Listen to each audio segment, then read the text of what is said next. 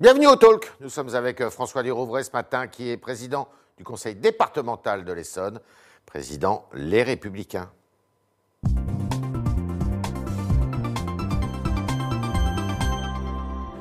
Il y a évidemment des élections départementales, comme vous le savez, qui vont avoir lieu à la fin du mois de juin. Mais avant de parler de ces élections départementales, ben, la crise sanitaire, est-ce que, François Durouvray, bonjour. Bonjour. Vous êtes euh, satisfait des annonces qui ont été faites hier? Les Français ont envie de reprendre une vie économique et sociale le Ouais. plus rapidement possible. Euh, manifestement, ça ne sera pas encore le cas. Euh, Ouais. Le Premier ministre a indiqué des étapes. C'est sans doute lié à plusieurs retards à l'allumage. hein. On les a eus sur les masques, sur euh, les tests, sur les vaccins. Et je souhaite que le gouvernement ait la stratégie la plus claire, la plus rapide pour permettre de protéger les Ça Français. sert à quelque chose, ces conférences de presse tous les jeudis, comme ça, là Elles sont suivies, elles sont attendues. Enfin, Ouais. Je pense que c'est un moment d'anxiété pour nos concitoyens, mais c'est aussi un moment d'espoir. Euh, J'ai vu euh, que les annonces qui ont été faites s'agissant des commerces, mais aussi s'agissant des, des écoles, donnaient des perspectives. Encore une fois, on a besoin de, de choses certaines et de perspectives sur le plus long terme. Le Premier ministre a commencé à s'avancer sur l'été prochain. D'accord. On a besoin de ça aussi. Alors, euh, il y a eu une actualité judiciaire euh, qui a fait beaucoup de bruit cette semaine. C'est euh, la décision de la Cour d'assises des mineurs en appel à, à propos d'un fait divers terrible qui a eu lieu en 2016, où des policiers ont été pris à partie par une bande de jeunes euh, dans votre département, à Viry-Châtillon, enfin à la Grande Borne plus exactement. Ils ont euh, la, vie de ces policiers était en jeu. Euh, donc il y a une décision et cette décision a abouti à un verdict quand même assez étonnant, c'est-à-dire que sur les 13 euh, accusés, euh, 8 d'entre eux ont été acquittés et 5 autres ont été condamnés à des peines allant de 6 à 18 ans de prison. Euh, alors il y a deux choses. D'une part, l'émoi des policiers qui estiment que c'est pas normal, et bien que huit d'entre eux aient été acquittés. D'autre part, euh, la défense des cinq accusés qui dit bah, l'enquête n'a pas été euh, conduite normalement et qui se pourvoit d'ailleurs en cassation. Quel regard portez-vous sur cette décision de justice? Alors, si vous me permettez d'abord euh, vous dire que malheureusement ces événements se sont déroulés en Essonne, mais ils auraient pu se dérouler n'importe où. Et on sûr. observe malheureusement dans notre société des attaques inqualifiables contre les représentants de l'autorité, les policiers, les gendarmes, les pompiers, les élus aussi. Et il faut signaler qu'à la Grande Borne, là où ça s'est produit, rien n'a changé. Oh, rien n'a changé. Enfin, il y, a- il y a des politiques qui sont conduites et qui permettent le renouvellement urbain, mais malheureusement, sur ces sujets de, de petits et de grands trafics, la trafic vie de drogue. principalement, et euh, malheureusement, la vie quotidienne de nos concitoyens n'a pas changé à la grande bande depuis, euh, depuis 2016. Et donc, je comprends évidemment l'émoi des policiers, mais plus largement des Français, face à cette, euh, ce drame. On- enfin, vous vous souvenez quand même que ce sont des policiers qui ont failli brûler vifs dans leur véhicule, et je ne comprends pas le fiasco judiciaire qui a abouti à la décision C'est un vous fiasco rappeliez. judiciaire pour vous? C'est un fiasco judiciaire parce que concrètement, il y a eu enquête. Alors je, je vois qu'aujourd'hui, euh, cette enquête est, est contestée. Je vois aussi que le directeur général de la police euh, nationale est venu hier en soutien aux policiers pour dire qu'il ne fallait pas que ce soit euh, le procès euh, de la police. Et c'est bien que le, le directeur général de la police nationale ait pris cette position.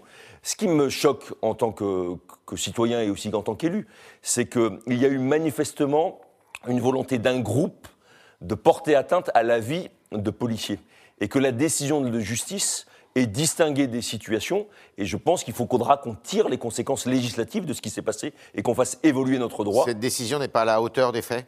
Elle n'est pas à la hauteur. Il y a eu, mais encore une fois, au-delà de l'émotion, c'est normal qu'il y ait une émotion. La justice doit réussir à se détacher de l'émotion. Mais, mais manifestement, la réponse judiciaire n'est pas à la hauteur de ce qui s'est passé. Alors Xavier Bertrand, euh, qui appartient à la droite et qui dit il faut des peines systématiques dès lors qu'on s'attaque justement à des représentants de l'au- l'autorité publique. Ce à quoi le garde des Sceaux répond mais euh, des peines systématiques, c'est pas possible parce qu'il faut quand même qu'il y ait un procès et il faut établir les faits. Est-ce que vous êtes d'accord avec M. Bertrand? D'abord, je laisse euh, au garde des Sceaux la responsabilité des propos qu'il a tenus, notamment euh, comparés au, au rafle. Ouais. Euh, je pense que Xavier Bertrand a eu raison de poser le, le débat, de savoir de quelle réponse judiciaire on apporte face à ces violences inqualifiables. Euh, et pour ma part, j'estime qu'il n'y a rien de choquant à ce que lorsqu'il y a attaque contre des représentants de l'ordre public, il y ait des peines qui soient prévues, qui soient planchées. Il a indiqué le, délai d'un an minimum pour euh, que dans le cadre d'un procès qui soit évidemment euh, équitable et qui permette à des juges de se prononcer, mais qu'il y ait au moins la capacité pour les juges et l'obligation pour les juges de fixer une peine minimale d'un an. C'est inconstitutionnel, ça, non? Ça peut Non, c'est pas inconstitutionnel. D'ailleurs, Xavier Bertrand a indiqué que pour euh, s'assurer de la légalité, il soumettrait potentiellement cette question euh, au référendum. Vous êtes d'accord? Oui, je suis d'accord. La, la question de l'autorité, de la sécurité, vous savez, aujourd'hui, c'est un sujet euh, essentiel pour nos concitoyens qui n'en peuvent plus de vivre les, les bandes au pied des immeubles, qui n'en peuvent plus de voir les trafics de drogue et qui, ne- qui voient très bien que malgré la présence de la police, il n'y a pas de réponse judiciaire. Et dans mon département, peut-être plus qu'ailleurs, parce qu'il y a L'État est en faillite sur ce point, sur, de- sur ce plan bah, L'État est en faillite, le gouvernement est en faillite. Quand vous voyez, euh, le, Ce gouvernement. bah, quand vous voyez le président de la République s'exprimer euh, lundi dernier dans le Figaro euh, sur le thème de la sécurité, c'est bien qu'il constate lui-même que la sécurité est l'échec de son mandat, tout simplement parce que la République en marche, sur ce sujet comme sur d'autres, n'a pas de colonne vertébrale. Et quand on n'a pas de colonne vertébrale, ça ne peut pas marcher. Est-ce que vous êtes d'accord avec lui pour dire qu'il ne faut pas dépénaliser le traf- le- la consommation de, Oui, bien sûr. Oui, Bien sûr. Là, il a raison. Bien sûr, parce qu'on voit très bien qu'il y, a, euh, euh, qu'il y a derrière le trafic de drogue une économie souterraine et des contre-modèles. On a beaucoup de nos concitoyens, des jeunes, qui aujourd'hui euh, voient les, les plus grands euh, tout simplement vivre confortablement de leur trafic en surveillant Et la ça rue des policiers. ça annihilerait pas ce trafic si on dépénalisait, justement? Alors, c'est évidemment la thèse qui est portée par ceux qui, euh, qui souhaitent la dépénalisation. Je ne pense pas, parce que d'abord, il y a un danger pour la santé Ouais. à consommer euh, des stupéfiants. Et derrière, parce que, encore une fois, il y, a, il y a une économie qui se développe qui ne correspond pas au modèle que je me fais de la société. Alors, je parlais de Xavier Bertrand, vous appartenez euh, aux Républicains, il y a une présidentielle qui se profile dans un an. Euh, on sent qu'il y a euh, des prétendants. Monsieur Bertrand s'est manifesté, mais il y a Madame Pécresse peut-être, il y a Monsieur Retailleau, il y a Monsieur Barouin. Beaucoup de talent. beaucoup de talent. Vous, vous avez déjà déclaré votre flamme, ça, ça sera Xavier Bertrand? Ça sera Xavier Bertrand parce que je pense qu'il est en capacité de présenter une alternative aux Français. Euh, Il comme- n'appartient pas aux Républicains, il n'appartient plus aux Républicains. Non, il n'appartient pas, pas aux gênant. Républicains, mais il fait partie de cette famille, il rencontre euh, tous les responsables des Républicains régulièrement. Je pense qu'il est capable de construire une alternative. Et vous savez, par rapport à ce sujet-là, je, comme l'écrasante majorité des Français, je ne souhaite pas qu'en 2022, nous ayons à nouveau un duel au second tour entre Emmanuel Macron et Marine Le Pen. Et ma responsabilité euh, de citoyen, d'élu local, c'est d'essayer de construire une alternative. Je pense que Xavier Bertrand a la capacité de construire cette alternative, d'abord parce qu'il répond à ce que, aux valeurs que je partage, de gaullisme social, Euh, ensuite parce qu'il a euh, cette capacité à rassembler les Français, il est dans sa vérité, vous avez vu en tant que président de région des Hauts-de-France, il a, il a porté un certain nombre de combats, et il a la capacité de réconcilier plusieurs France qui, au cours de ces dernières Alors années... que la droite, on l'a vu des- lors des dernières élections nationales, j'entends, a perdu un peu le peuple. hein. Le peuple ne vote plus pour elle. Mais bien sûr, et, mais la droite a, a perdu le peuple tout simplement parce que la droite a, je pense, Trop péché- libéral Elle a surtout arrêté de penser. D'accord. En 2002, lorsque Jacques Alors Chirac, vous, vous avez, lendemain- vous avez sorti un livre qui s'appelle Le Monde de près aux éditions de l'Aube, un livre qui a déjà quelques mois et dans lequel, à partir de votre expérience euh, locale de président du département de l'Essonne, eh bien vous tirez des, des enseignements et des conclusions qui sont euh, à, à portée nationale. Oui, tout à fait. J'ai souhaité dans cet ouvrage tout simplement partir de mon expérience d'élu pour essayer de tirer quelques enseignements pour mon pays. Euh, la droite, je le disais tout à l'heure, euh, en 2002 a fait le choix du rassemblement comme réponse à la présence euh, de Jean-Marie Le Pen au second tour. Mais le rassemblement, qui à l'époque était sans doute un moyen certain d'a- d'aboutir au deuxième tour et sans doute de l'emporter, n'est plus suffisant aujourd'hui. Et depuis 20 ans, on a péché, je pense, donc par absence de réflexion sur ce que nous souhaitons faire et savoir où nous voulons emmener les Français. À horizon de 5 ou 10 ans. Et c'est l'enjeu de l'élection présidentielle de 2022. D'accord. Alors il y a des régionales avant qui vont avoir lieu euh, euh, fin juin. Ouais. Euh, ça sera Madame Pécresse pour vous en Ile-de-France. Bien sûr, on a la chance en, en Ile-de-France d'avoir une bonne présidente de région. Et elle, elle pourrait est bien faire au une bonne présidente de la République? Mais d'abord, elle n'est pas candidate aujourd'hui. Ensuite, c'est une personnalité qui aura forcément toute sa place au sein de la grande famille de la droite et du centre. D'accord. Et, euh, et j'estime que, que toutes ces personnalités ont vocation à, à- à se parler parce qu'on a quand même la responsabilité de présenter cette alternative et on sait très bien que s'il y a division, il n'y aura pas de deuxième tour. Alors, vous êtes candidat au départemental euh, à votre réélection comme président euh, de ce département du sud de l'Île-de-France.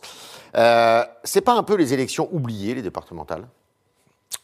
Déjà, on Oh, à parle pas à- beaucoup des régionales à cause de, de la crise sanitaire, mais alors les départementales À l'évidence, euh, les médias et notamment la télévision se portera davantage euh, sur euh, sur l'élection régionale que sur l'élection départementale, alors même que les départements jouent un rôle essentiel pour la vie quotidienne de nos concitoyens.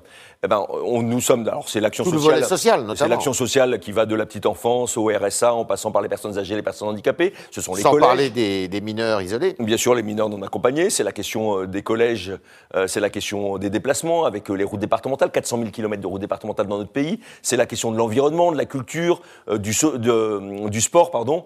C'est énormément de sujets qui impactent la vie quotidienne de nos concitoyens. Et c'est la raison pour laquelle je trouve essentiel que, que les électeurs, les Français, s'intéressent à ce débat démocratique au même titre qu'ils vont s'intéresser au régional et déterminent le projet qui leur convient le mieux. Alors finalement, les départements ont sauvé leur peau, les départements qui datent euh, de Napoléon. De la euh, oui, et euh, on pensait que bon, ils allaient être sacrifiés parce que on nous a créé des grandes régions et on s'est dit il y a l'échelon municipal et les départements vont disparaître. Euh, il est urgent de défendre les départements et de dire qu'ils ont une, une, une importance capitale je ne suis pas attaché par principe à une institution et donc euh, je ne sais pas parce que je suis président de département que je soutiens les départements. En revanche, je considère que les départements aujourd'hui sont la bonne échelle pour assurer cette cohésion qui manque tant au pays, à la fois la cohésion sociale et la cohésion territoriale. Nous avons la capacité sur chacun de nos territoires, parce que nous avons des difficultés, mais nous avons également des richesses, et ce qui vaut en Essonne vaut pour n'importe quel département, nous avons la capacité de péréquer, c'est un mot très technique, mais nous avons la capacité de tout simplement de donner à chacun sa chance sur son territoire où qu'il habite. Et ça, c'est essentiel dans notre République si on a envie de construire la région peut pas le faire, ça. Mais la région, elle est, la région a sa responsabilité qui est très importante sur, euh, sur, voilà, sur l'emploi, sur les transports, sur la compétition internationale. Et on a là aujourd'hui des régions qui ont la bonne taille pour justement euh, être visibles à l'international. Mais je ne pense pas qu'on puisse à la fois être euh, sur ces enjeux de compétition, la question de Paris face à Londres ou face à New York, et dans le même temps gérer la vie quotidienne de nos concitoyens, ce qui est le rôle des départements. Alors, Nicolas Sarkozy, quand il était président de la République, avait imaginé une réforme qui consistait à élire euh, ensemble les conseillers départementaux et les conseillers régionaux, qui ne feraient plus qu'un, avec euh, des économies d'échelle, puisque ça divisait par deux le nombre de conseillers euh, territoriaux en tout, si on exclut les municipalités. Cette réforme n'a pas vu le jour finalement. Est-ce que c'était une bonne réforme pour faire à la fois des économies d'échelle et peut-être pour impliquer davantage les élus? C'était une bonne réforme et je pense qu'il faudra revenir dessus parce que euh, ça permettra surtout de donner davantage de lisibilité aux différentes collectivités et éviter les enchevêtrements. Vous savez, en tant que président de département, je constate aussi que sur beaucoup de sujets, il faut, pour aboutir, mettre euh, aligné la commune, le département, la région, voire l'État. Or, ça, c'est chronophage et c'est pas lisible pour nos concitoyens. L'avantage du conseiller territorial, c'est qu'il a la capacité de siéger dans deux assemblées et donc d'éviter d'être schizophrène. Ça, c'était le projet. et, donc d'avoir la capacité, en fonction de l'assemblée dans laquelle il siège, de porter des projets, de se dire, bah, ça, c'est plutôt le rôle du département, ou là, c'est plutôt le rôle de la région. Xavier Bertrand, d'ailleurs, propose le retour, enfin le retour de, revenir sur cette idée de, conseiller territorial, et je pense qu'il a raison. Alors, il y a une autre personne qui a réfléchi à la question, c'est Édouard Philippe dans son dernier livre, euh, qui parle justement de la réforme possible euh, du Sénat, euh, le Sénat qui accueillerait finalement les présidents, les maires, une sélection de maires, je dirais, qui serait choisis entre eux, entre, les, entre pairs, euh, les présidents des, départements et euh, les présidents des conseils régionaux. C'est une bonne idée, cette réforme, pour faire vraiment de cette haute assemblée la chambre des régions et des territoires. Alors, le Sénat, effectivement, constitutionnellement, a la responsabilité de représenter les territoires. Je ne pense pas que ce soit la préoccupation majeure de nos concitoyens. Il apporte euh, là une pierre au débat, pourquoi pas. Je ne pense pas que ce soit, encore une fois, le sujet essentiel pour nos concitoyens. Et on a la chance d'avoir des sénateurs qui représentent bien nos territoires aujourd'hui. On est avec euh, François Durouvray ce matin, président du conseil départemental de l'Essonne, euh, qui brigue bah, sa réélection à la tête de ce département du sud de l'île de France. Et on continue avec vos questions, chers internautes, qui sont posées ce matin par Vincent Lenoble.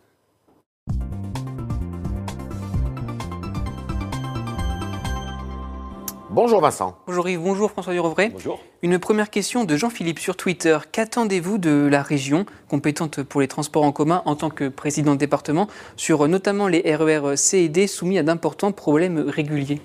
Alors d'abord, la région, elle a beaucoup investi avec Valérie Pécresse, euh, à la fois sur l'acquisition de nouvelles rames, sur la transformation des voies. Les décisions ont été prises il y a 4-5 ans, ça ne se voit pas encore pour nos concitoyens, mais ça arrive. Les nouvelles rames sur le RERD, c'est dans un an. Euh, maintenant, ce que j'attends de la région, et elle le fait, c'est qu'elle puisse contrebalancer, notamment en Ile-de-France, la politique égoïste de la ville de Paris.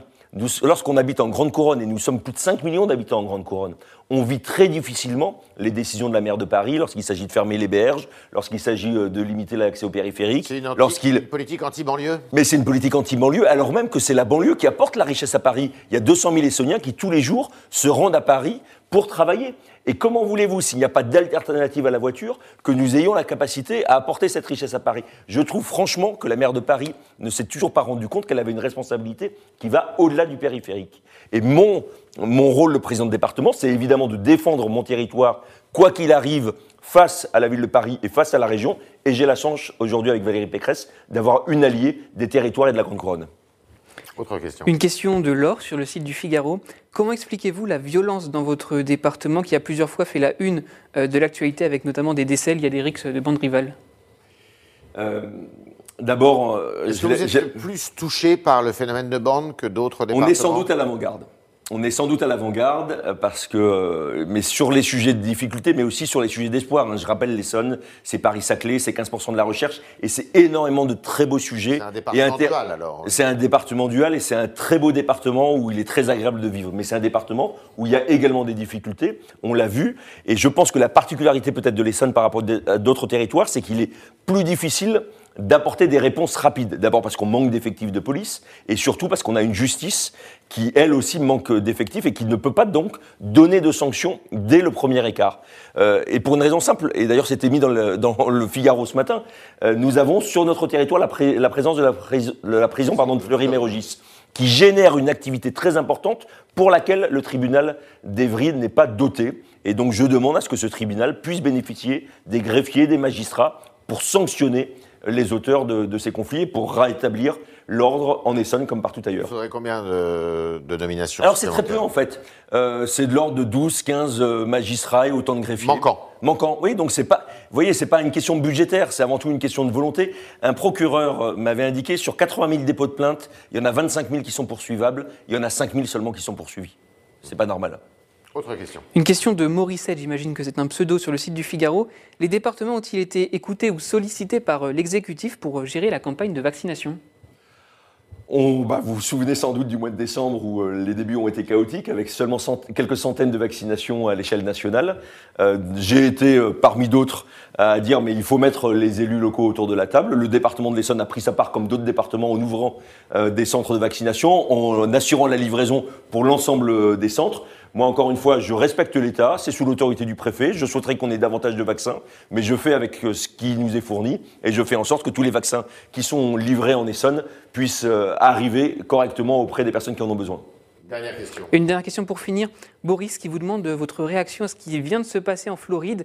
Euh, pourquoi, selon vous, l'aventure spatiale de Thomas Pesquet fascine autant ici en France? D'abord parce que c'est Thomas Pesquet, c'est quelqu'un d'authentique, euh, un Français, mais quelqu'un d'authentique, un bel exemple pour, euh, pour beaucoup de nos concitoyens. J'ai mon dernier fils qui est fan de Thomas Pesquet, puis au-delà de ça, c'est l'aventure spatiale, et je pense que euh, nos concitoyens ont compris que dans l'espace se jouait une partie de l'avenir de la Terre, et que Thomas Pesquet a peut-être montré qu'en prenant un petit peu de hauteur, et ce qui vaut pour l'espace vaut peut-être pour la vie politique, qu'en prenant un petit peu de hauteur, eh ben, on voit mieux les choses et on trouve des solutions aux problèmes contemporains. Merci François Lirovray. Je rappelle euh, la sortie de votre livre il y a quelques mois qui s'appelle Le monde de près.